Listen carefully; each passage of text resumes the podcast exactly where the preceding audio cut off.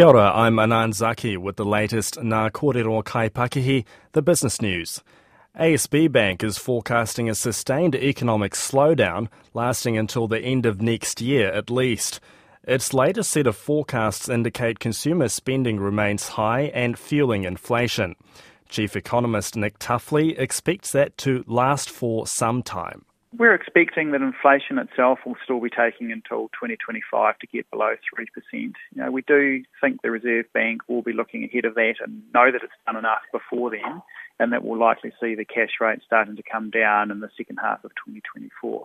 That's a long way off in terms of just trying to pick when things will come down. Uh, at the moment, we still haven't really even seen where and when interest rates will peak.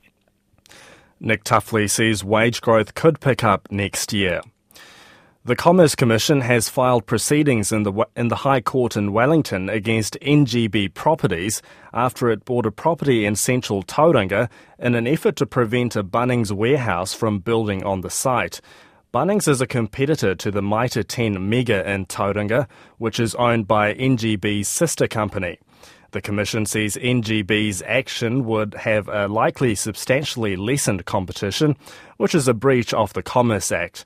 However, it says NGB has agreed to a settlement with a penalty hearing in the Wellington High Court to be scheduled shortly.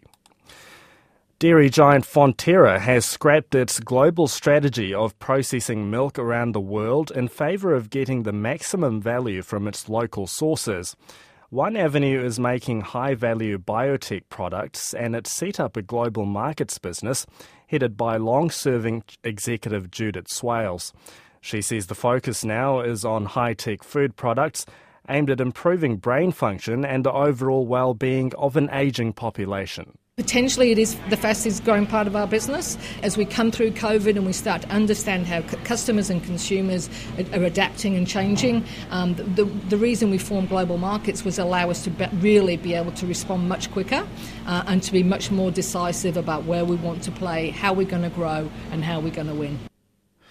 Judith Swales says consumers are mo- more focused on healthy food products because of the pandemic, which is driving development of new products. Well, China may have largely abandoned its zero COVID policy, but businesses expecting an instant rebound and resumption of links may be disappointed. Moody's Asia Pacific senior economist Katrina Ell doubts there's any silver bullet of new business, but more likely volatility we might still see movement controls reintroduced. So it's something to keep in mind. So that near term picture of terms of volatility will remain, and that will, of course, impact economies that are closely tied to China. That's Moody's Asia Pacific senior economist Katrina Ell.